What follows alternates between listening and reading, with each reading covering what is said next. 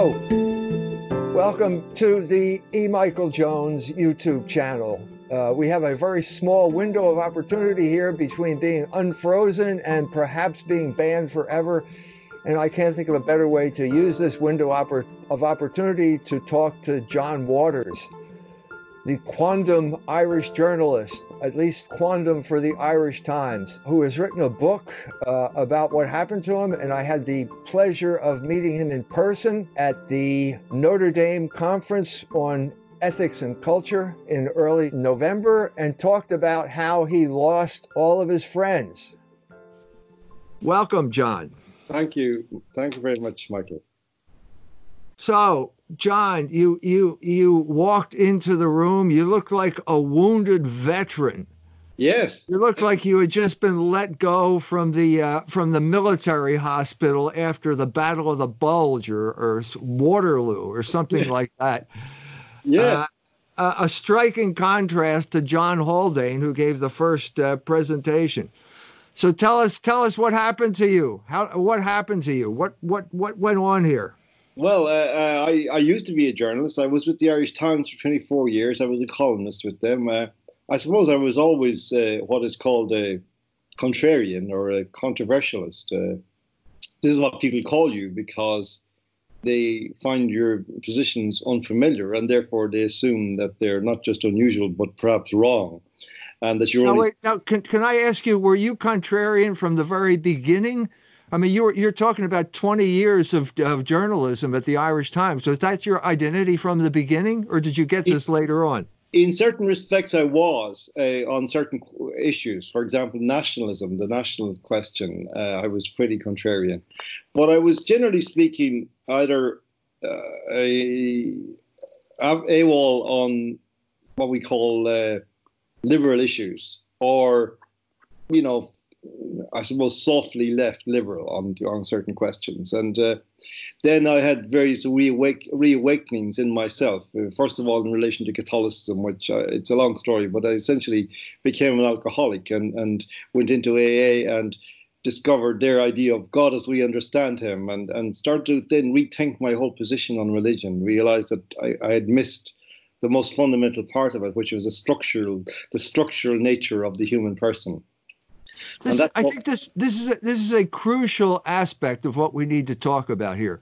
We need to talk about Catholicism in Ireland. Yeah. And, and uh, the the island of saints here, the island where Saint Patrick drove the snakes out of Ireland. We have a conception over here of Ireland as a Catholic country. Is that the country you grew up in? It is the country I grew up in, but I'm afraid that country is now very much a thing of the past, and, and that happened almost. It appeared to happen almost overnight. Let's put it at that. I don't know that it did actually happen overnight.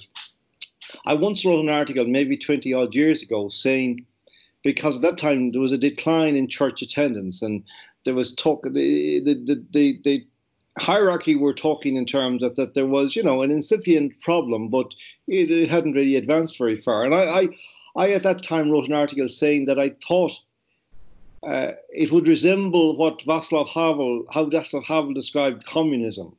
That he said it was like a, an oak tree which stood there in the in, in the field and was rotting from the inside, and that all it would take was from somebody to come up and leave their touch their finger on it and it would topple over. And essentially that's what happened to the Catholic Church in the end, for all kinds of I think reasons we could go into.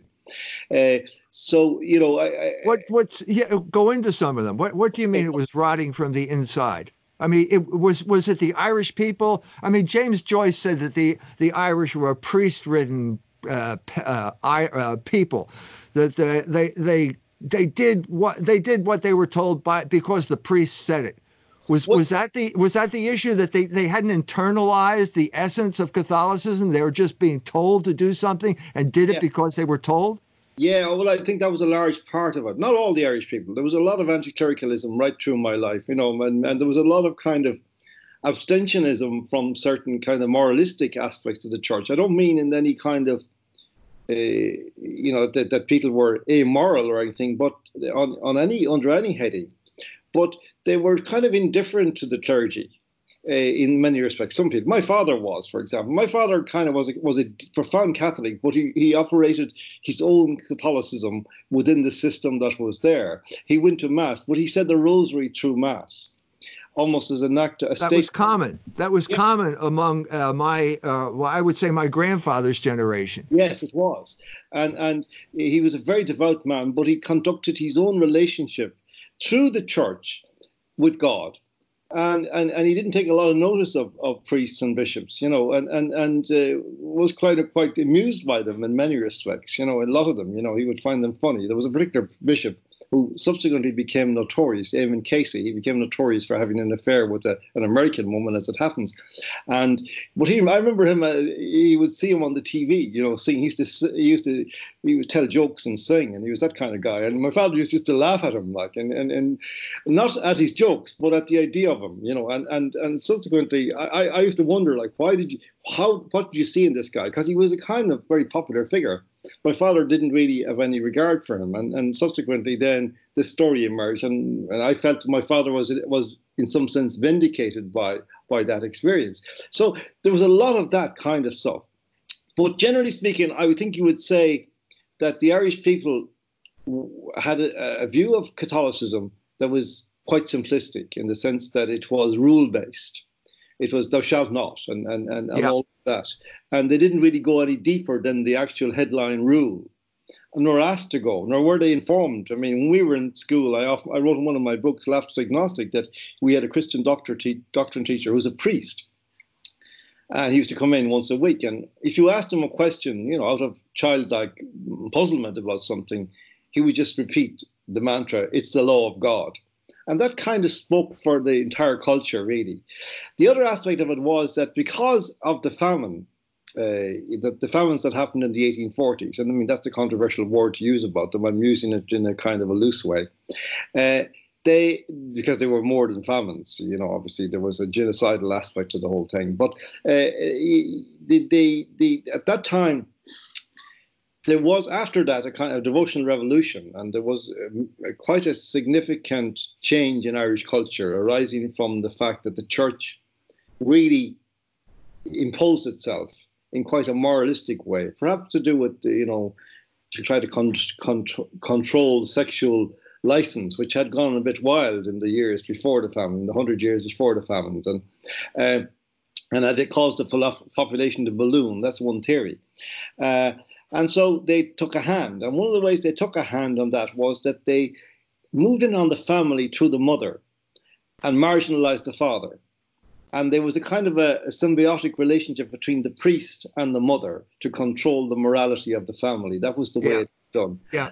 And the the men were kind of outside this loop entirely. They were regarded as kind of like irrelevant to the whole. So thing. it was it was devotional, devotional Catholicism. It was, yeah, it was. And and let so, me let me there there was uh, there's something significant that happened in 1879. Okay, uh, Pope uh, Leo XIII issued an encyclical in which he said that Thomism was now the official philosophy of the Catholic Church. This, spoke, this sparked what came to be known as the Thomist revival, a kind of intellectual revival that swept through the church.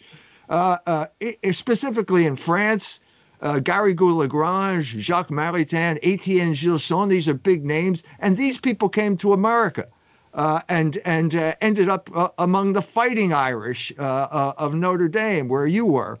Uh, yeah. Was there was there a, a Thomist revival in Ireland around this time?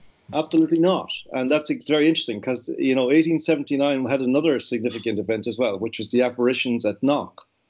And they created a new beginning for the Irish Church in the sense that they became a, a, a, the devotion to the, to the Virgin Mary became even stronger, you would say, than the devotion to Jesus Christ. And that has that continued on for over 100 years. And that's so how, you're heading in the opposite direction here, yes, in a sense, yes. uh, from from an intellectual Catholicism. You're heading toward a devotional Catholicism. You're choosing the mother over the father. Yes, right. You exactly got it there, Michael. That's precisely it. And and and so the mother became. This is the tra- you see. I keep saying about Ireland because we because we import all these concepts. We imported the concept of the patriarchy And I say Ireland was never a patriarchy in my in, in not for a very long time anyway. In, in certainly in the last uh, 200 years or 150 years anyway, uh, Ireland was a matriarchy disguised as a patriarchy. The men were basically doing functional things, but the women had the authority. They had the moral authority. Uh, the mothers had the moral authority, and that all worked worked through the Virgin Mary. And the the the, the started with the apparitions of Knock, and that saturated uh, Irish culture. Uh, and and that, that so there was no intellectual basis whatever to Irish Catholicism. That's interesting. That. Now you you had to discover the uh, lack of patriarchy in a in a, a person a very personal way. Yeah. Uh, when you got involved with fathers' rights. That's I right. Mean, do you see you see a connection here? Yeah, I do indeed. Well, uh, before we're, we're actually back on track here because I, I was talking about the kind of the, the, awakenings I had in between those two, the uh, the AA and the Catholicism thing. I went back to Catholic Catholicism, you know, in my in my forties, and the second one then was that I went to Prague in 1990 uh, for the first free elections after the fall of communism, and there I had certain experiences that awoke me to the reality of uh, socialism which I had previously been kind of soft on, shall we say. And I, I, I, immediately started to look into that as well. So that was the second kind of red pill, as we say, red pill moment. And the third then was, as you say, uh, when I became a father uh, out of wedlock, uh, and uh, uh, there was difficulties in the relationship immediately. And when I began to test the matter, I found that as a father, I couldn't believe this as a father, I had absolutely no rights whatsoever in relation to my child, nor had she any relation, any rights in relation to her father. And I found this staggering, staggering. This was like in 1996. And, you know, as being that kind of lefty, lefty kind of uh, soft lefty person that I had been, an editor of left wing magazines. Uh, yeah, you were uh, you were involved in rock and roll, the whole rock and roll scene that's how I became a journalist. I mean, I I, I, I only got into journalism really by the back door. Uh, by I was driving a mail van and, and, and for years and I started to write articles in my spare time about rock bands and going to concerts and and uh, reviewing. Was that, was that an act of rebellion against your uh, your understanding of the church or Ireland or or, or no, what? It wasn't. It wasn't. It, it was something else. It was actually that suddenly, you know, I've I've often talked about this that as I, I grew up as a very devout Catholic as a child, and I mean the church was right in our in the middle of the town, you know, and we passed it uh, every time we went to school in the morning, at lunchtime, and in the evening. We would go into the church, and the church was the place that the only house in the in the only building in the town, apart from my own home, that I could walk in the door of. And, and it was a kind of a very beautiful place and, and you could kneel down and, and spend as much time as you liked there and that, that I found that really exhilarating for myself, within myself. And so I was a very devout child. And my father used to bring me to the, all the, the devotions and so on in the evening times. And we would say the Stations of the Cross. Virtually every night we would do this. And, you know, when I got in my teens, and there was this explosion then of culture, uh, pop culture, in, in even in, in, the west of Ireland, Castlerea, my hometown, it was possible. Suddenly you were aware that the Beatles had happened you know, the Rolling Stones had happened. That football, you know, there was this amazing Irish footballer called George Best, whom I became a huge fan of. He was like, they used to call him the fifth Beatle, El Beatle. Uh, he was a, he was probably the greatest footballer that ever lived. Nobody believes this now, but just go on TV, go on YouTube and search for George Best, and you'll see the greatest foot, better than any of these guys they talk about. So these things were all suddenly happening. That's why I grew my hair long because of him. You know, he, he had long hair. He's dead now. God rest him. Uh, but uh, this this whole thing, pop music, Radio Luxembourg was a station you could just about hear it on the over the static on, on, on in the middle of the night on a transistor radio. And it just became exhilarating. And the immediately to me there was this sense that there was a conflict between this new world.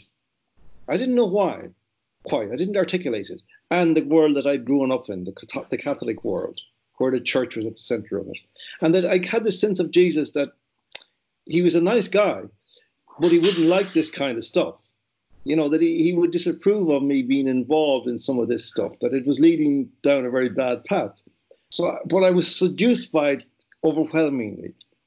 And and the way I kind of put it is that I kind of had a real problem. So basically, what happened is one night I just crept out the window on Jesus and abandoned him left him there. You had the conscious sense that you were doing that. Yes, I had. Yeah. Uh, yeah. And and that there, there was a clear choice that you couldn't have both. Now, after I think about it now, maybe I could have had both. I often say, like, you know, the way I put it is, is somewhat, uh, you know, bordering on the on the, the blasphemous. But I say that I, I, at the moment that I had a choice between Elvis and Jesus, I chose Elvis. And uh, but I, I kind of think now I didn't have to make that choice. But that's a complicated story, and I've often tried to get into it in public. But it's a long story. How how could you reconcile these things? Because in another sense, they're irreconcilable for reasons that I didn't know at the time. I didn't understand where all this stuff was leading. It was just the music was just exciting.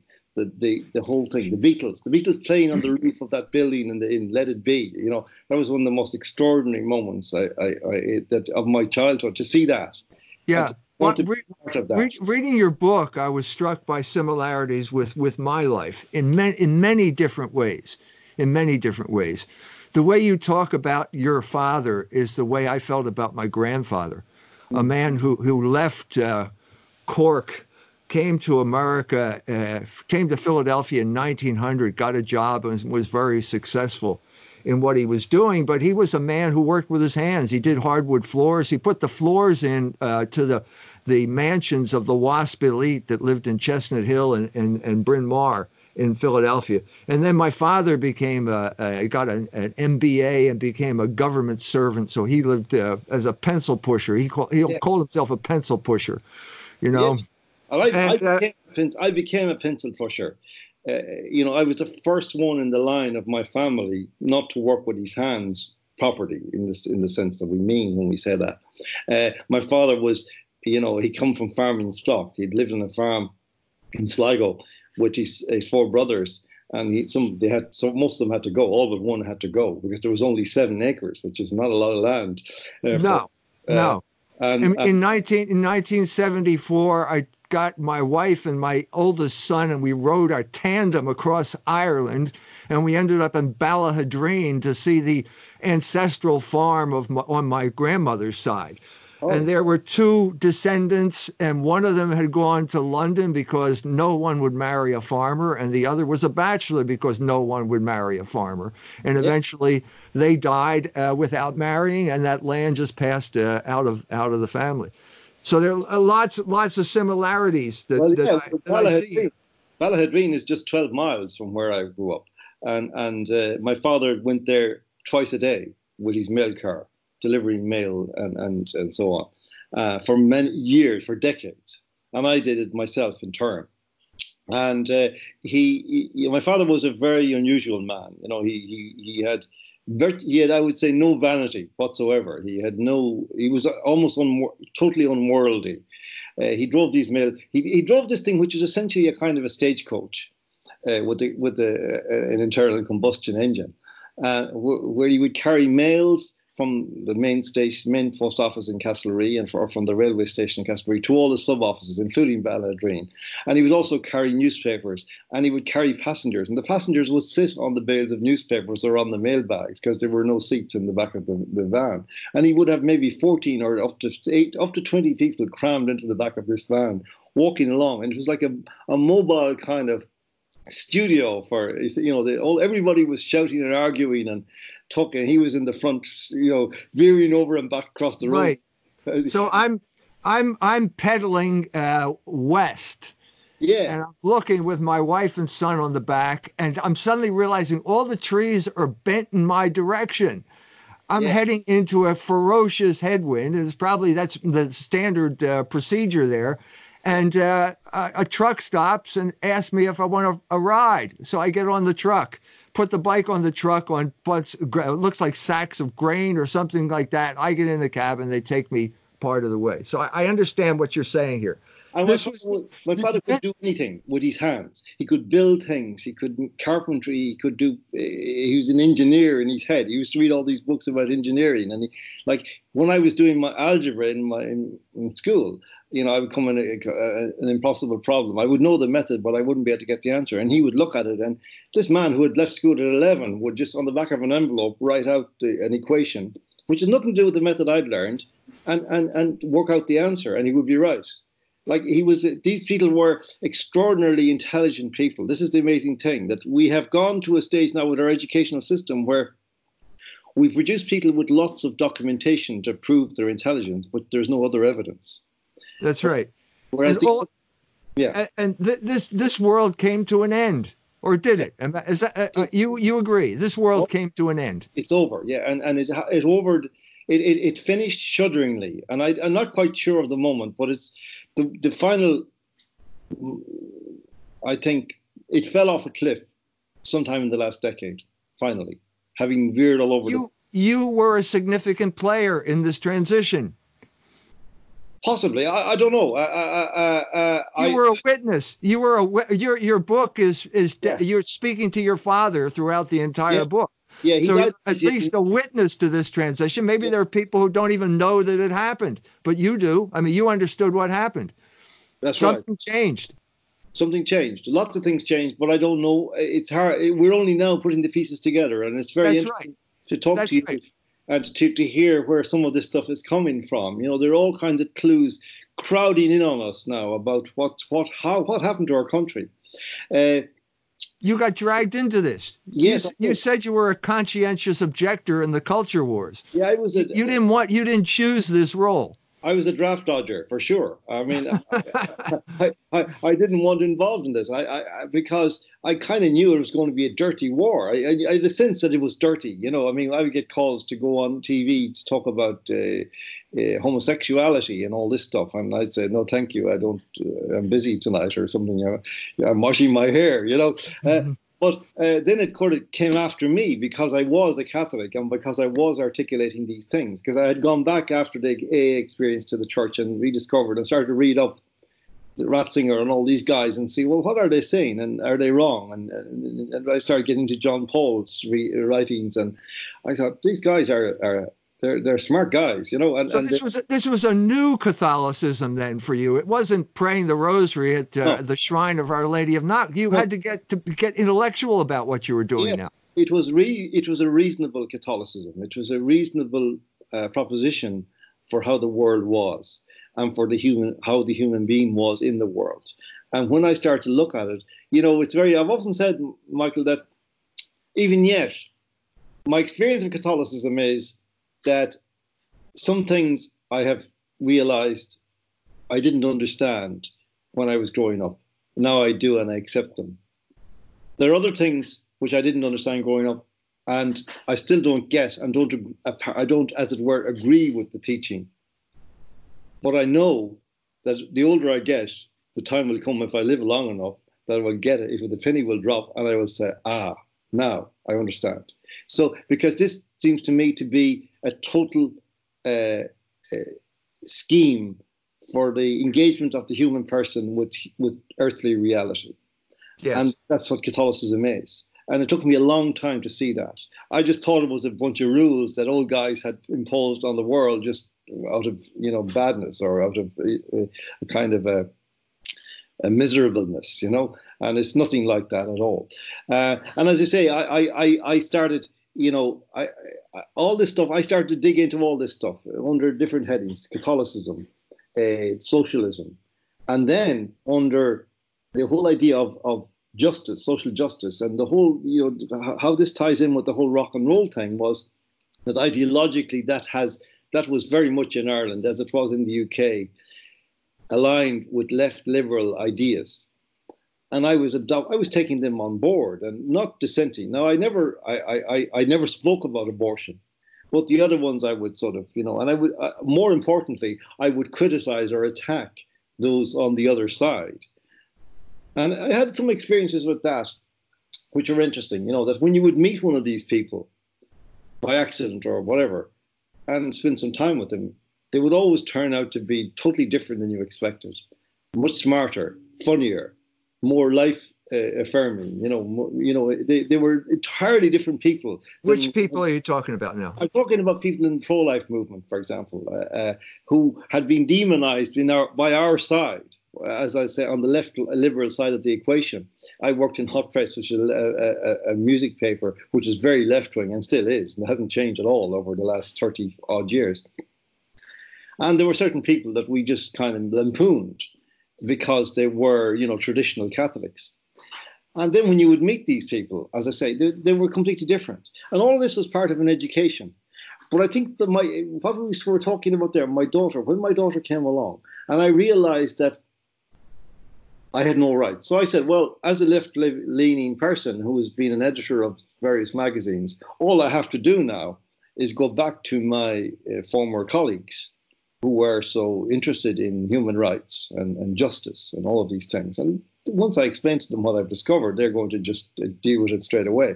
It'll become the most important issue of our time, the most pressing issue of our time. And I did. And as I often said, they what do they do? They kick my head in. And they've been kicking my head in ever since. Because, and I, I didn't know what it was about, but I know now that whether they understood it or not, or whether they were just obeying in almost some kind of quasi religious way uh, an ideology that had been given to them. They were acting to protect the future rights of homosexuals from the imposition or the encroachment of natural rights. You mean you, you think they could see that far into the future? That's a question I've had. I, am sure some of them must have seen this.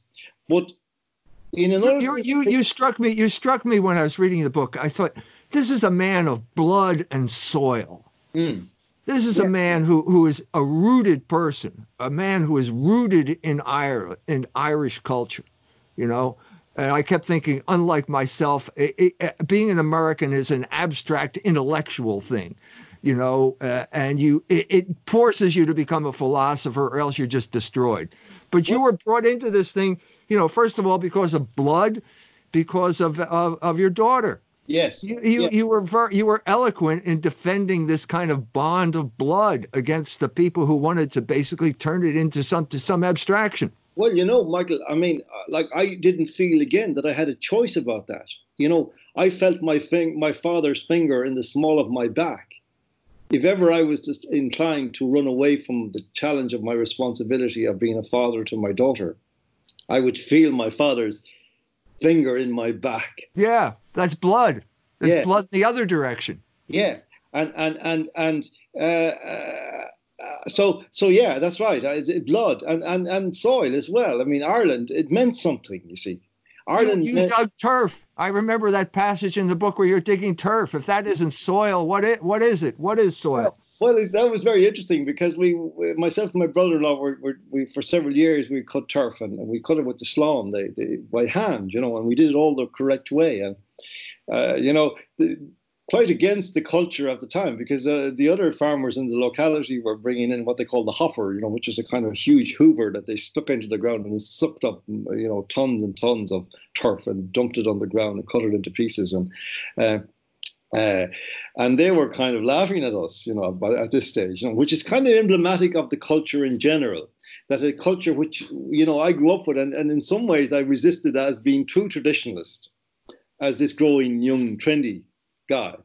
Suddenly, I it, it passed me out, or I passed it out. I'm not quite sure how you'd put that, but now I'm the one who's actually defending the tradition, and everybody, even the older people, are kind of gone off in this crazy, uh, you know, uh, voyage of, of, you know, nihilism and, and, and complete kind of abandon uh, with regard to any fundamental views. Because uh, that's what's happened, you see. It's not just young people.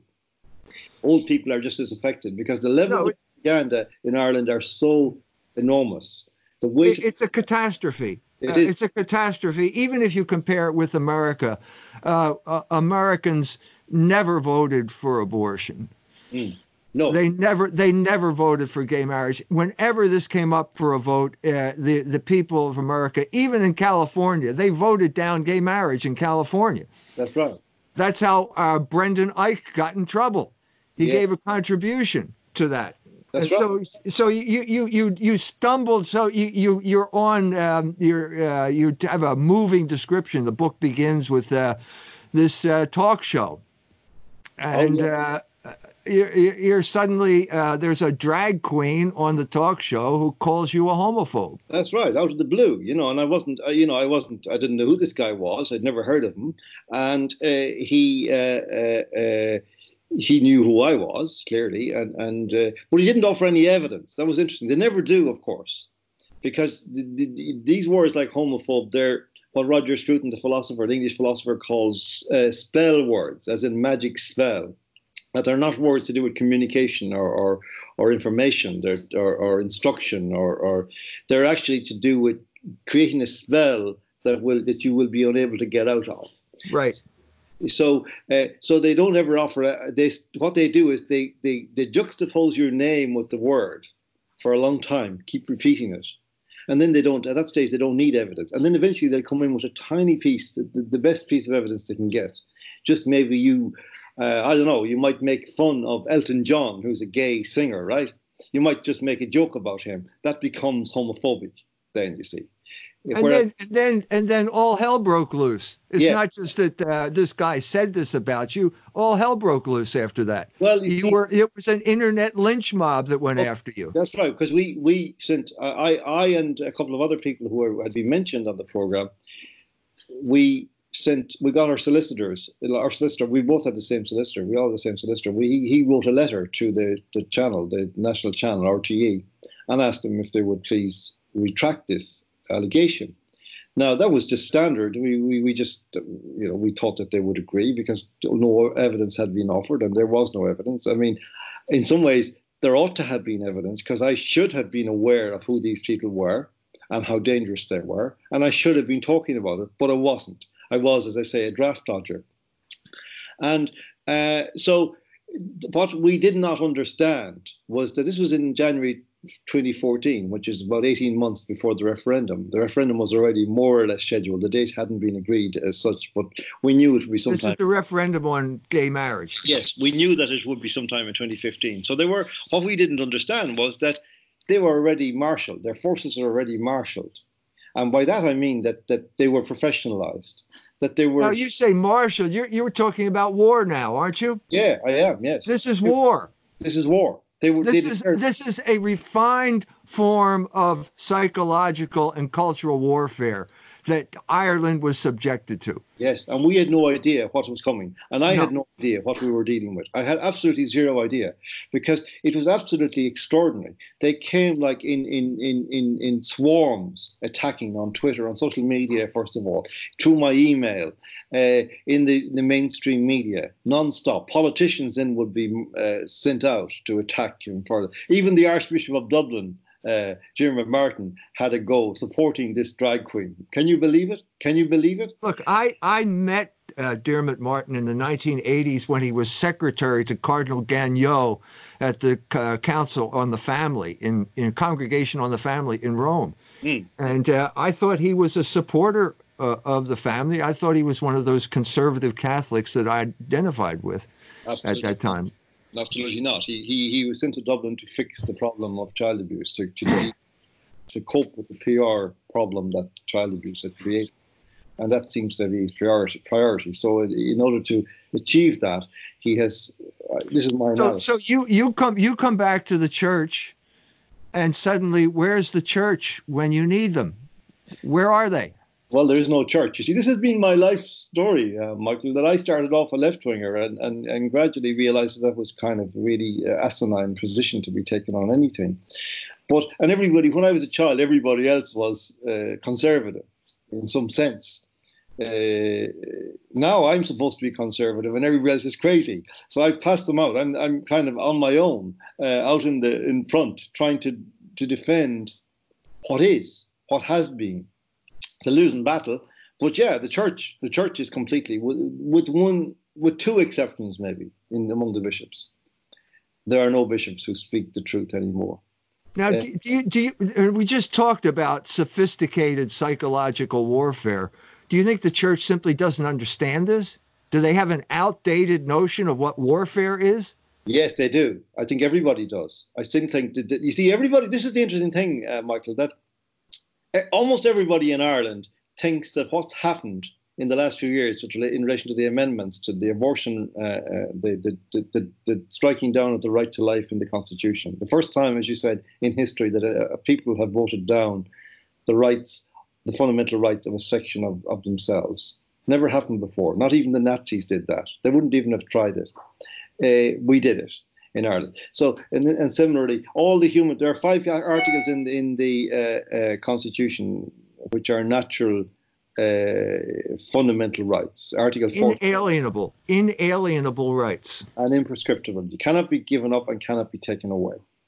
And, uh, but now they can, it seems all you have to do is is is is have a referendum that people don't want them anymore and so so if an army came into your country and invaded your country and then announced that it was going to repeal the constitution and say that you as irishmen no longer have these fundamental rights and you will be a subject people uh, and we are your rulers now they would understand that that was war but yeah. exactly the same thing happened without a shot being fired, and nobody understands it as war. That's exactly right. And, and the thing about it is, people actually think that these phenomena, this is how they think. The mo- vast majority of people, I'm convinced this, I speak at audiences and sometimes I say stuff. And honestly, uh, with all due respect to my fellow countrymen, it's like actually standing, looking over a gate, speaking to a herd of cows for all the people know what I'm talking about because they think this is a naturalistic, spontaneous process, that it has something to do with the evolution of time. That this is the way society is. This is what progress is. You you move through certain phases. They've been convinced. They've been told this, and then that you know. So if it's now, if it's 2015, well, it's time for gay marriage. If it's 2018, well, it's time for abortion. If it's 2021, it's time for euthanasia, because that's what modern societies do. You see, that's what they believe and they, because we have a deeply, profoundly corrupt media, and you you see, this is a very interesting thing of comparison again with America. All you have all the corruption in some parts of your media that we have in all of ours, but you have other media as well, which we don't.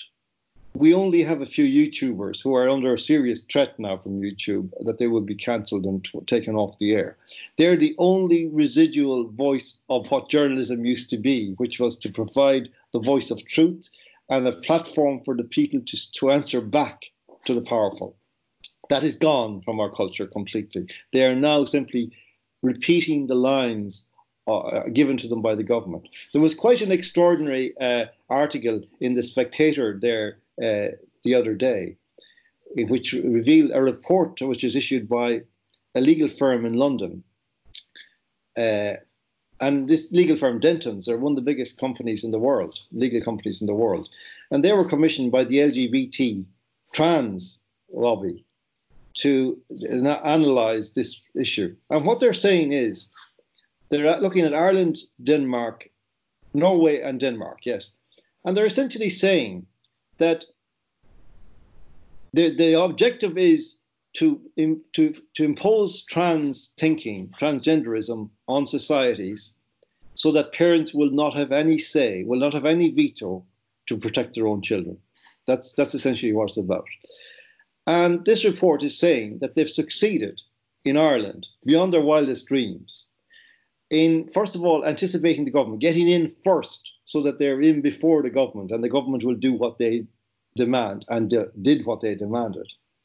Uh, and that they can guarantee, they delivered the press in the sense that the press agreed not to talk about transgenderism until it was over, until they had achieved what they set out to achieve. Now imagine that, that they can deliver the government, the parliament, and the media of, a, of a, what is supposed to be a sovereign independent nation. And these institutions go on, they go into work and they get paid at the end of the month. But they're not prepared to actually engage with anybody who asks them, How do you justify your life? How, as editor of the Irish Times, does Paul O'Neill justify his existence now? When a, a legal firm in London can boast that he is that they have achieved the, the, the trans lobby has achieved the silence of the Irish media in order to allow the trans lobby to impose its agenda on Irish society. Has has your uh, your plight uh, has your book caused any type of discussion among your former colleagues? Has anyone reviewed it in Ireland? No, not in the national media whatsoever. Not a word. Not a single word. What uh, about private? Do you get private comments from former colleagues, or do they all avoid you? Are they still avoiding you? They avoid me. Uh, they avoid me. Uh, uh, uh, it's it's and, and it's mutual at this stage, to be honest. Uh, uh, no, there has been no discussion. I mean, the book has done remarkably well for a book that has got no mentions in any national program, national platform. I had a few local radio interviews, which were very good, very powerful, very you know, good journalism.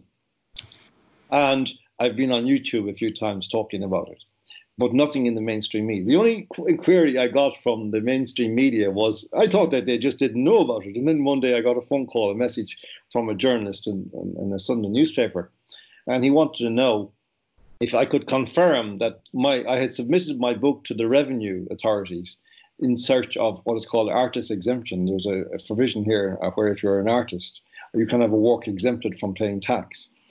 And he said it sounds very much like your book so, and he had the title of my book and everything like. well, this is the first time I'd heard anybody in the national media, and of course, the only reason they were interested was ah, a chance to get Waters, a chance to humiliate Waters again. Not alone has not has he not alone has he gone cap in hand to the revenue, but they've turned him down. You know, double joy. You know, it's a, uh, so that's I, so it's it's actually quite funny, and and but it goes to the fact that I I think now, Michael, at this stage that we have to look differently at our societies. You've been out there in America a long time, and it's a quite a different society, much different. But I, what I'm seeing here is that really we have to stop looking for recognition for what we do from the old sources. They are corrupted, they are discredited, right. completely discredited. So, I mean, if somebody gives you an, if I, if I write a book and somebody offers me an award for it, I mean, one of these standard awards, I should turn it down, obviously. Not that they are, not that they will. But if I, because it, it, it very, you know, I mean, there was an award recently, and I mean, the list of people who got awards for their books is just laughable. Uh, you know, uh, that we have to, I have to let go of all that and try to find a channel into the consciousness of the people of the people. And I know you're very big on this idea that you can change your consciousness in an instant, overnight. And I, I pray and hope that that is true because de- no country needed that ever as desperately as Ireland now needs it it's quite shocking. I mean, just to give you some some uh, you know little you know it's quite hilarious stuff happening. I, somebody sent me a report today in which there's about the United Nations, Ireland's relationship with the United Nations. Um, Ireland has reported to the United Nations that in relation to hate speech, what is called hate speech legislation, that they will reverse uh, the presumption of innocence. So, in other words, if you're accused of hate speech now, you will have to prove to the court that you're not guilty. How you do that, I don't know. How do you prove a negative? I've never figured that out. Yeah. Well, this is like this is the stuff that's happening. Have you stopped beating your wife? Yeah, that's right. That's the thing. And the other one is that actually now the, the, UN, the UN is telling people now in Ireland, telling the government that we have to face our responsibility. Well, you hear this? This is fantastic. We have to res- face our responsibility for colonialism in the Caribbean. Seriously. Seriously. The Irishmen were sent there.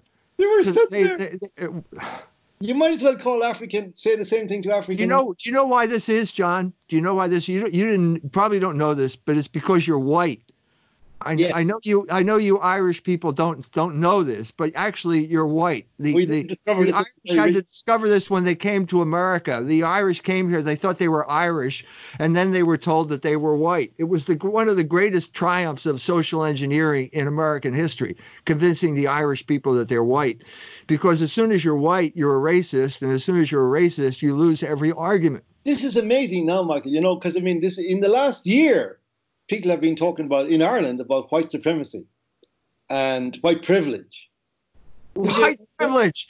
Did they know about this during the potato famine? Yeah, Did they know they had white privilege during the potato famine? Yeah, and it occurred to me that not this is now like a key indicator of what kind of person you are. It seems not once in my 64 years have I ticked ticked a box on a form, and I filled out quite a few of them, which which alongside the word white. It never happened. Not once. Nobody asked me ever on a form what color I was. It never occurred to me that I was white or to, to say, well, I'm white or, or I'm Caucasian or whatever, uh, anything like that. It's complete. I used to hear people talking on uh, NYPD Blue, you know, about Caucasians. You know, the suspect is a Caucasian, 37 years of age, you know, and I was saying, mm, that's, what's that? You know, what's a Caucasian? and and uh, uh, like it's quite crazy. It's it's it's this is there's no you know it, there's no knowing where it will go next. Is the thing you see.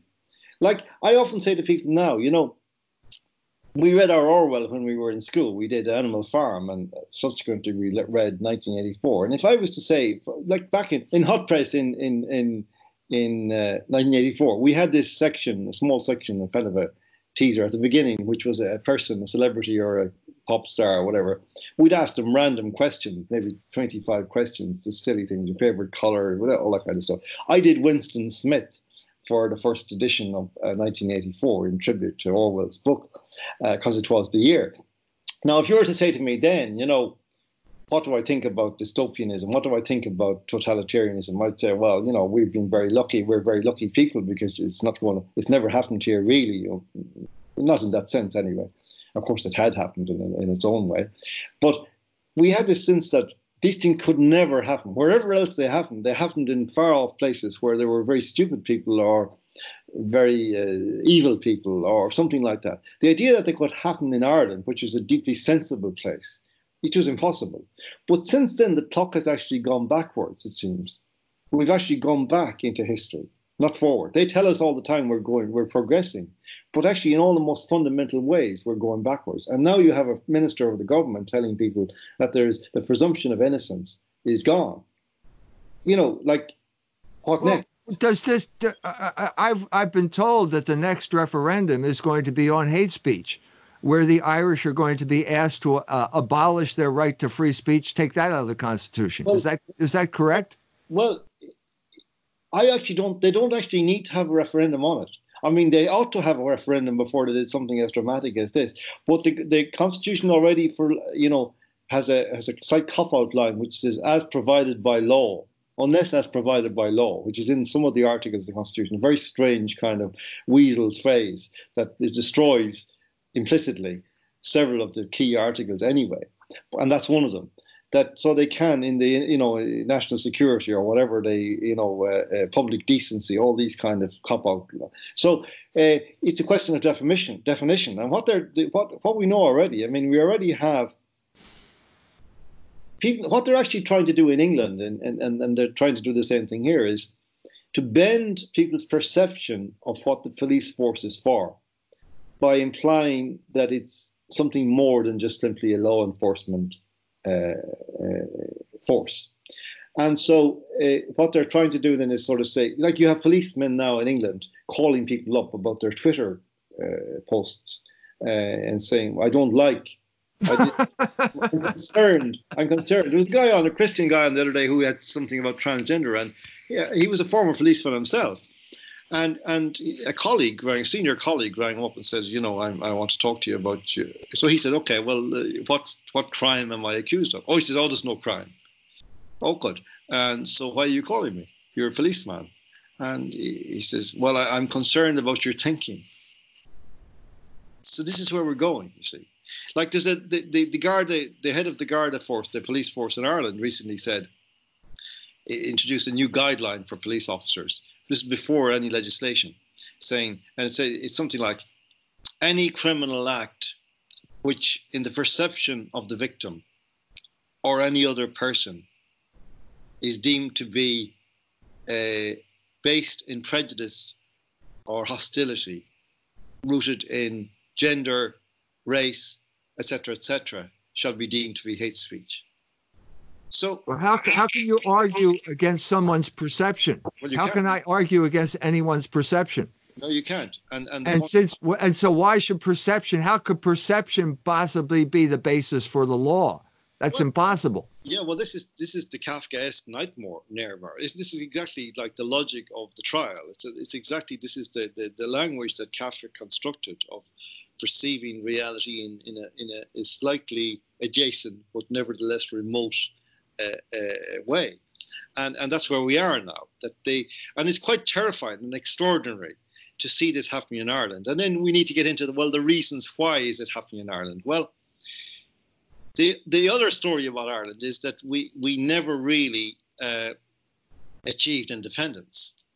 Uh, we got nominal independence. We were left swinging in the wind for many years. You know, we didn't join the United Nations until 1955. For all of that may be worthless now, but nevertheless, it was an indicator of where. I mean, you can imagine a country like Ireland becoming independent now, it would be center stage in the world of politics and of uh, international assistance. At that time, we were like between two world wars.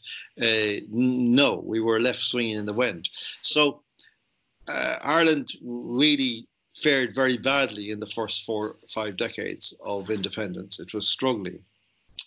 And many people, it was hemorrhaging its population all over the world, to America, to Canada, to to uh, England, and uh, it was only in the 60s that there was a slight turnaround, and even then it was very weak and very short-lived. And again, in the in the 80s, we had another recession, and again in 2008, of course, we had a massive recession.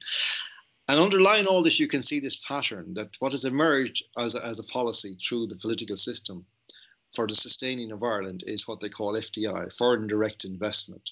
And that is that we invite in other external operators to come and create employment in Ireland. And we give them the lowest tax rate in Europe. Uh, if not the world, 12.5% corporation tax. Now, that's the nominal rate. In fact, in practice, many of these companies are operating on a virtual zero rated tax. Uh, was, was that the beginning of the end? Yes. Was it this? This was the invasion. It was these multinational corporations who yeah. showed up. That was the first wave of the invasion of Ireland. That's right. The chemical industry was first, and it's very interesting when you look back. I wrote about this twenty odd years ago, that the Irish government back in the 70s offered chemical industries, people like Pfizer and, and DuPont, the, the ability to come into Ireland and essentially to pollute the landscape if they wanted to. In other words, they said, We have a pristine landscape. It was called the natural endowment factor. It was completely uncontaminated. And said, basically what they said was, you can come here, pollute your heart's content, and nobody will notice for a very long time. And so that that's something that happened in post-colonial nations. You know, it happened in Africa a lot. It's called concessionaries. You know, that governments give basically sell aspects of the country, sell aspects of the culture in return for their own ability to run the country in order and that they can't really run it on any other basis uh, so they sell off parts of it like selling the furniture and that that happened in ireland so the second thing then in relation to that is that we joined the EU, and that took our uh, our political power away from us. Really, we, you know, they became our leaders became simply, you know, messenger boys. And the third thing that happened then was that as a result of all of this, that the kind of people that you would have expected to, to attract into politics weren't interested in that that kind of deal. To go to be a messenger boy did not appeal to them. So you got the lowest caliber of individual going into politics. Politics became a kind of a, a sport where people joined and went along to meetings at night, and suddenly you had the most idiotic member of a party in and of its leader because everybody else would fail or everybody else would lose interest. And, you know, we've had the most extraordinary people as our Taoiseach in the last few years, last couple of decades. Oh, unbelievable. People that you wouldn't allow you wouldn't send down to the corner shop for a message. Uh, we're running the country, and and uh, so all of this came together. You see, then when the corporations came in, they realised this. They realised several things, in my estimation. They realised that actually Ireland had a lot of value in lots of ways. You you said you referred to it. They they referred to it as a trophy country. And that was my phrase. Yeah, that they regarded it as a trophy country. This is in relation to abortion and gay marriage, that they were able, because it had been nominally a Catholic country, that they could wave Ireland around the place and say, well, you know, little old Ireland, this reactionary outpost in, in, in the Atlantic, is, uh, you know, with us. And you're still a holdout, you know. Like you know, one, one of the things that one of the things that struck me was the uncanny uh, synchrony that all of these things are going on at the same time uh, throughout the world, not just in Ireland. The same yeah. modus operandi. Yeah. So at the same time, I, I mentioned the story of uh, Brendan Eich being driven out of uh, as CEO of um, of uh, Mozilla. At the same time, at the same time, the same forces all also accused of homophobia. The lynch mob appeared, and he was driven out of office. Same yeah. thing happened at the state of Indiana uh, the, they pass a, a Religious Freedom Restoration Act, and then it's the same group of people. The CEOs and their homosexual proxy warriors show up and demand that the representative, the elected representatives of the people of Indiana, cede their authority to them. Yes. And these people do it. And, and, and so it turns out that it, it, the biggest force in Indiana is not the government, it's Eli Lilly, which Yeah. turns out to be a pharmaceutical company. These are uncanny similarities between the situation here and the situation in Ireland. They certainly are, and you know, in relation to those kind of incidents, I mean, it's important to say, I think, that there's there's a double layered uh, objective in all of that. Obviously, in, in relation to Brendan Eich, for example, it's important they, they take him out for take for the sake of taking him out because he has offended their rules and and, and so on, and and uh, he's offended against the gay uh, canon and so on. But it's also that even if, in my case, for example, I hadn't done very much, but they still needed scapegoats. They need somebody to make an example of each periodically so that everybody else will learn the lesson and that nobody else will dare to open their mouths against them. That's the most important thing about all of this. That they, they're kind of like show trials that they create in order to show this is what will happen. To spread spread terror. Yeah, we can. They more or less say to people, look, if you want to go against us, it's up to you, and we we need you to do that because we're looking for scapegoats, and we we have the capacity like to destroy you. We can turn your family against you. We can make your children hate you. We can make your children deny you. That's the power we have. Do you want to take us on? Go ahead. Be my be my you know make my day, Yeah. said. That's Yeah. kind of the, the line they take.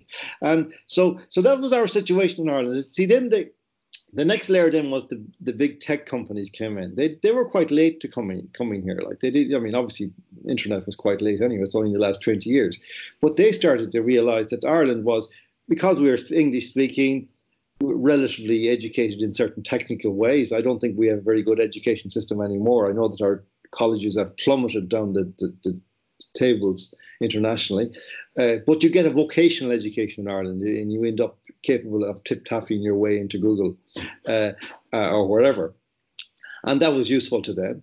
Uh, so they come to Ireland, they look around, say, "Oh, this is a this is a fine place. Yeah, yeah, the weather isn't great, and you don't have abortion. Well, we're going to have to fix that because you know we uh, believe in abortion because we're modern enlightened people, obviously, but also because we're in a big corporation and we have women working in it and we don't want them taking time off to have babies. So you're going to get abortion in Ireland, right? And our poodles say, right, how do we do it? How high do we need to jump? You just tell us what we need to do, Mr. You know, corporation, sir, Mr. Google, sir, Mr. Facebook, sir. And we're used to tipping the cap to foreigners. So, you know, we've learned it's in our blood. So let, let you just so you're talking about an inferiority complex. yeah, I've, I've Yeah. always I've always felt the educated classes were the, had the worst inferiority complex of all. The the writing the writers would this have been possible without the writers? Oh yeah, well that's a very interesting thing. You know that in as in America, uh, almost universally, artists, writers, poets, you name it, are all on the same side of all these arguments. They're all on the side of the LGBT goons. I mean, this is the amazing thing to me that we start off articulating principles of egalitarianism and equality and fairness and truth and justice and all that. And then our people become just like the people that they were criticizing in the first place, just like them except they're attached to a new power block, a new form of corporatism, LGBTism, you know, all of these things, which are more insidious and nastier than the church ever could have been or ever was in Irish history. I mean, for all the demonization of the church as being this kind of oppressive force, it's nothing, it did nothing like what is happening now at the hands of the, the, the, the gay goons who uh, prowl the streets looking for scapegoats to attack.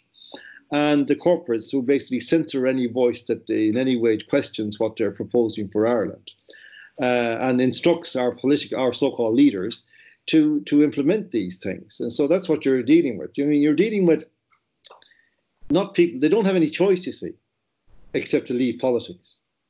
The, Yep. All our politicians don't have any other choice. Yep. They can't stay in politics and not do what they're told. That's key to understanding. And in some way, I have a sympathy. There's no representative government anymore. No, there isn't. I was watching. Represent, this is when I was in when Donald Trump came to uh, South Bend, Indiana he had the biggest crowd in history, and the the consciousness of that crowd was that basically we had two parties that represented the oligarchs and no party that represented the people of Indiana, and that's why Donald Trump got elected. That's right. He gave those people uh, some type of hope that he would represent their interests. That's what, and that's why that the, the the press of the world, of Europe as much as America, demonizes Trump and treats him like some kind of idiot and as some kind of danger, menace that he's going to suddenly sprout a, an orange Hitler mustache and start sending tanks down Pennsylvania Avenue to take over America and so that he won't be removed as president forever. And and and so on and so forth. This nonsense that you have to read in the newspapers every day and listen in every conversation. It's very interesting. Ireland is very bad at that. People walk up to me in the street. They don't I haven't I haven't written in Irish papers for uh, about five years. But they walk up and immediately the, the opening gambit is some something derogatory about Donald Trump, maybe, or Boris Johnson more recently. And I sort of say, well, I, I don't really, that's not my view of uh, President Trump. And they're horrified. They're horrified that anybody could have a thought about Donald Trump that wasn't pejorative. It's, it's extraordinary to them. They don't understand anything about it, but they've been told what to think. And this is where we stand now in Ireland. This is the terrifying thing. People just rem- you know, Romano Guardini in his book, the, the End of the Modern World, talked about societies in the you know advanced stage of uh, disintegration, and he used this. He said that they become clotted with catchwords, and I that was a really a, the, a phrase that jumped out at me when I read it first. I said, "What's that mean? What what would that be like?" Now I know what it's like because people actually walk up to you in the street and keep saying the same phrases. Oh, I think that guy's a racist, or uh, uh, you know, uh, would he be a bit homophobic? Uh, you know, uh, you know, and, and, you know, they just say what they're being told to say. It's quite terrifying, really. It, it makes you really worry about the capacity of the human of human culture to. But there's no resistance. There's no resistance. I remember the uh, the line in The Quiet Man where someone says. Uh, his uncle ended up in a penal colony in Australia and his father was a good man too. yeah. So yeah. you had an external enemy. So if you stole Trevelyan's corn, the prison ship was waiting in the bay and you ended up in uh, Australia and you knew who the enemy was. That's and right. now you've got a culture where you lock yourself in your own cell every night. That's right. And you think you're free. In the name of freedom, you turn that key in your cell door and lock yourself in. Yeah, and you know, there's a highly ironic aspect of this thing, this accusation now that we were responsible for colonizing the Caribbean. Uh, uh, it's just laughable because the great uh, psychiatrist Frantz Fanon, who was born in Martinique uh, uh, and who, who operated in Algeria during the Civil War there, and he's like the foremost, I would say, authority on the post-colonial condition. Now, I know, you know, there's so much garbage which has been pumped into the ether from, from academia about colonialism, and that's a lot of at the root of a lot of what's going on in America in terms of the destruction of statues and the the, the, the campuses and so on. But Fanon's books, The Wretched of the Earth and, and Black Skin, White Mask, to my mind, they're magisterial works, uh, extraordinary works of, of, of, huge value. I mean, when I when you read The Wretched of the Earth, you're only three or four pages into it, and you you think you're you're you're reading about Ireland, even though he's talking about Algeria in the 1950s see, this is Ireland because culturally, this is what's happened.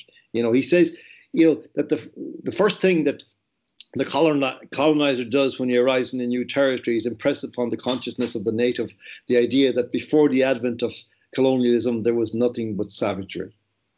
And then you see, you've done your work. The colonizer has done his work because the, the, the, the, native is trying to purge himself of the idea that he is a savage. And he, that's what the Irish people are doing with all this stuff in, so, in a certain sense. They want to have the best, not just gay marriage, but the best gay marriage in the world ever. You know, because we put you know, our- you know, the Irish in America had that reputation. Are they? I'm, I'm, I'm, I, I happen to be biracial. I'm, I'm uh, Irish and German, and so I, I have a, a kind of objective view of the whole thing. But the Germans wanted a separate culture in America. They wanted to be able to hold on to their own language and culture, whereas the Irish were always avid to assimilate. And and and um, when my aunts arrived in Ireland, they became the servants of the rich Protestants uh, yeah. in uh, Chestnut Hill and the main line. And my father was a hero to his generation because he had his own business and it did very well. Yeah, mine too. But, uh, my aunts also, uh, my great aunts, my father's aunts. I remember that, that, they used to come home occasionally, and that that they had worked in the great the big houses in Brooklyn and so on. Uh, and and but this is really you know so true of Ireland. Like we you know we like if you look at our gay marriage thing, people think we didn't even vote on gay marriage. We voted to destroy the family. That's what the vote was. Because you bring out that they bring that out very well. Your whole analysis of gay marriage is basically leading to human trafficking in children is a brilliant analysis. Well, that's the truth. That's what it. That that was my initial instinct about it, and based on my own experience, largely, I have to, because I've been through the family court systems and I've seen that a shift had changed. I, I thought that idea you said of blood was sacrosanct for everybody. That it was that it was like absolute. That's my daughter. Everybody just shuts up. It's his daughter. Shut up. Judge, shut up. It's his daughter. That's what I thought. Now, they were telling me who was looking after her when she was coughing all night long with asthma. When I would go to court the next day, they were acting as if they cared for her. They didn't care for her. And I, I this is, you know, I, I, used to write this. I said, the state cannot love. The state is incapable of love. The parents love greater than anybody their child. Nobody else can love a child like a parent. And this was something that I, I thought was, you know, irrefutable. And then suddenly I was listening to this logic, not just in the courtrooms, but all around. That oh, it was all a relative concept, parenthood. You know, you, you know, you might be regarded as suitable, then again, you might not. By whom? Hmm, by the state and and and state could decide that two gay men might be just better than you and and, and the mother of the child. Uh, and and uh, you know, I, I found that I, I that kind of was a head wreck for me. That that as we now have a situation, fathers. I, I failed abysmally in my campaign to get rights for fathers in Ireland, and now we have a law which allows the following to happen quite easily. If a mo- if a mother leaves the family and takes the children with her, leaving the father bereft. This is a married man. And then she gets a divorce. And then she gets involved in a lesbian relationship. She can go back to court, and her partner can go back to court and get named as the second parent of the child over the head of the father. This is actually happening. And, and, and the same for single fathers. Obviously, there are no rights whatsoever, so it happens automatically and the father has no right to appeal. And we've had this for years with cases like very interesting case I was involved in, a, a gay man who got involved stupidly, I believe, but you know he's a decent guy in lots of ways, and he got involved by, by with two lesbians who he, he agreed to be the father of a child, and that he would be a close relative, as it were. Maybe that wouldn't be known that he was the father of the child. This is mad stuff in a way, but you know, he was abandoned by the when he was taken to court. They they they resiled on the the deal, and basically tried to ban him from the life of the child, and it went to court. And uh, the gay lobby, of course, the gay, all the gay agencies abandoned this man. They favoured the two lesbians. So I was the only one here. The, the, Ireland's number one homophobe was the only person in Ireland willing to stand with this guy and advise him and, and, and console him and help him along the way. And I did that. You know, so you uh, bring you bring this out very well in the book. Yeah. We uh, it's I, I can't uh, tell the audience how, how important this book is for Ireland. You're a man of blood and soil. You're, you're a rooted Irishman, you know, rooted in your culture. And this complaint needs to be known, needs to be better known. Yeah. John, I, want to thank you. I want to thank you for the for the opportunity to talk to you. We could talk forever. Uh, yes. We we talked for hours at Notre Dame. We'll, we'll, get together some other time and talk again. But I really wanted to uh, expose our audience to your book and to your insights into the plight in Ireland.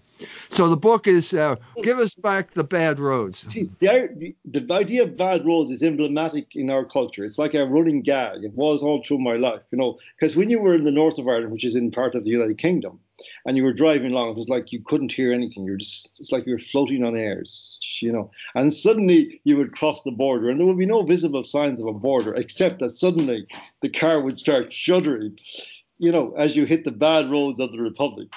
Now it's reversed, of course, because of European money and, and all this, because we're so called prosperous. We're not prosperous in the slightest. It's all a joke, it's all a con. But so the roads became this kind of emblem of our condition. And what I'm saying now is like, can we just have back what we were? Can we have what we were back? No, the answer to I'll, I'll answer that question for you. The answer is no. No. You no. can never go back the God is in charge of human history, and the the the pattern, the the key to understanding human history is consciousness, and God will allow something good, which is what Ireland, pious Ireland, pious devotional Ireland, he'll allow it to go down the drain because conscious Ireland has to replace it. You have well, to become conscious. What happened to you, what you taught about conscious Catholicism, has to come in here, has to make the church aware of the fact that this is warfare. And once the Irish people see that it's warfare, I think resistance will follow. The Irish have a, a, a history of resisting as well. They do. They do. I, I, I know that. Uh, but sometimes I look, and I had this conversation slightly with you before on a, on an exchange, just very briefly. But what I said at the time was that right now, I cannot see anything in plain sight which would encourage me to to have hope that that's going to happen anytime in my lifetime. That's my good feeling. Now you say I think counter that. Well, it can happen like that, and I hope you're right about that. I really do. I, but I at this moment. I, I'm I'm I'm in close to despair. I think because of the the quality of people leading us, the way that the corruption of the media, and the way they have uh, bamboozled and, and, and, and bullied and, and blackmailed and, and baffled the Irish people. Uh, where they just repeat these catchphrases. You're, you're, you're saying this to to an American who is now standing before a huge attack on free speech in America, mm-hmm. but at the same time there are 20 year olds uh, who are boycotting pornography because they suddenly understood that sexual liberation is a form of control. Mm. That was an example of what I'm talking about, about consciousness changing. I, I didn't have to tell these people that they were miserable. They knew they were miserable. But I wrote a book called uh, Libido Dominandi Sexual Liberation and Political Control that suddenly explained their situation to them. And now they woke up. Yeah. I'm saying it can happen like that. There's something happen like that. Let me not not leave on a uh, leave you on an entirely negative note. There are things happening like there are people now beginning to emerge, you know, like Rowan Croft, Grand Torino, and, and people like that, Gemma O'Doherty on YouTube, and and there are people following them. And now people come up to me in the street and say, "I saw you on this. I saw you on on you know that's you know you, you, what you said made perfect sense." So there's something happening. But as of now, it's kind of it reminds me a little bit in reverse of when I started off. As I said, when I was a, a young guy starting with hot press, we were a total minority. Like we had something like 20,000 sales in every fortnight. And, you know, nobody had ever heard of hot press. You know, I, I, was very proud of myself, but anywhere I went, nobody knew what hot press was. And it's almost the same way now, in reverse, that I'm in this new counterculture, a counter counterculture. And, and, and nobody knows about it yet either. But maybe in the meantime, what we started became this massive wave of libertinism and liberalism and, and so on, leftism, and has swamped, swamped everything. And to my great regret, I had no advanced consciousness that that would happen. Now, uh, maybe the same thing will happen again, that we are the new counterculture. I think it's happening. Yeah. I mean, one of my great achievements in life is that I've been singled out by the ADL to be platformed. The Anti Defamation League named me uh, by name so I can say to my grandchildren when they ask me, Where were you during the culture wars, granddad? I can say, I was on the ADL list. I wasn't I wasn't shoveling shit in Louisiana, as Patton might have said. Yes. I was on the front lines, and I know I'm on the front lines because the ADL has named me. Yes. So you're on the front lines, John. Great book. Thank you. Thank you, Michael let's let's when when when the when the history of Ireland will be written, it will be your book that turned the tide. Maybe I hope so. I hope so. It's all there. I think it's all there. Let's hope it's so. all there. Listen. God bless. God bless you, John. Good talking to you. See you soon. Bye bye.